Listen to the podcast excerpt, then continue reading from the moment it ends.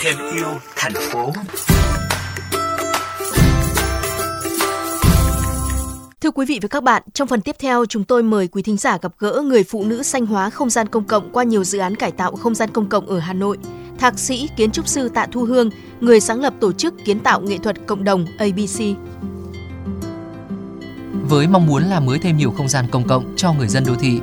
kiến trúc sư Tạ Thu Hương cùng với các cộng sự đã thực hiện nhiều dự án tranh tường ở Hà Nội. Sau 3 năm hoạt động, tổ chức ABC đã thực hiện nhiều dự án tranh tường ở Pháo Đài Láng, Nguyễn Trí Thanh, Hoàng Văn Thái, dự án nông nghiệp sạch thành phố xanh ở xã Văn Đức, huyện Gia Lâm. Chị Hương cho biết tại mỗi địa điểm, ABC cùng với các cộng đồng cư dân lựa chọn những không gian công cộng phù hợp, xây dựng những ý tưởng về những bức tranh 3D và sau đó ABC đứng ra chuẩn bị hồ sơ, xin phép chính quyền, đồng thời kêu gọi nguồn vốn xã hội hóa.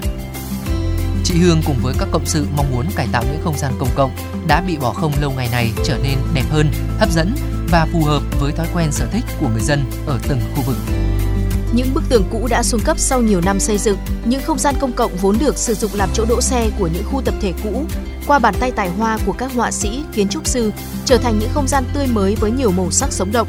Ở đó, người dân có thể cùng nhau trò chuyện, tập thể dục, các em nhỏ có chỗ để vui chơi, giao lưu với bạn bè, thúc đẩy mọi người tương tác với nhau nhiều hơn. Không những thế, những bức tranh tường truyền đến những thông điệp tích cực về bảo vệ không gian công cộng, bảo vệ môi trường cho người dân, từ đó thay đổi thói quen sinh hoạt hàng ngày theo hướng xanh hơn. Chị Hương chia sẻ về ý nghĩa của dự án môi trường sạch, hành tinh xanh ở số 19 21 Hai Bà Trưng được khánh thành mới đây tại Hà Nội. Với mục tiêu là sử dụng những cái hình ảnh đẹp của Việt Nam với uh, rừng vàng biển bạc với cả sự tích uh, lạc long quân âu cơ mong muốn là giúp cho mọi người có thêm nhận thức về môi trường có thêm nhận thức về những cái loại động vật đang sắp tuyệt chủng qua đó thì có thêm ý thức trong việc bảo vệ môi trường cũng như là có ý thức trong việc là tạo ra một cái không gian sạch để bảo vệ cho cái hành tinh của chúng ta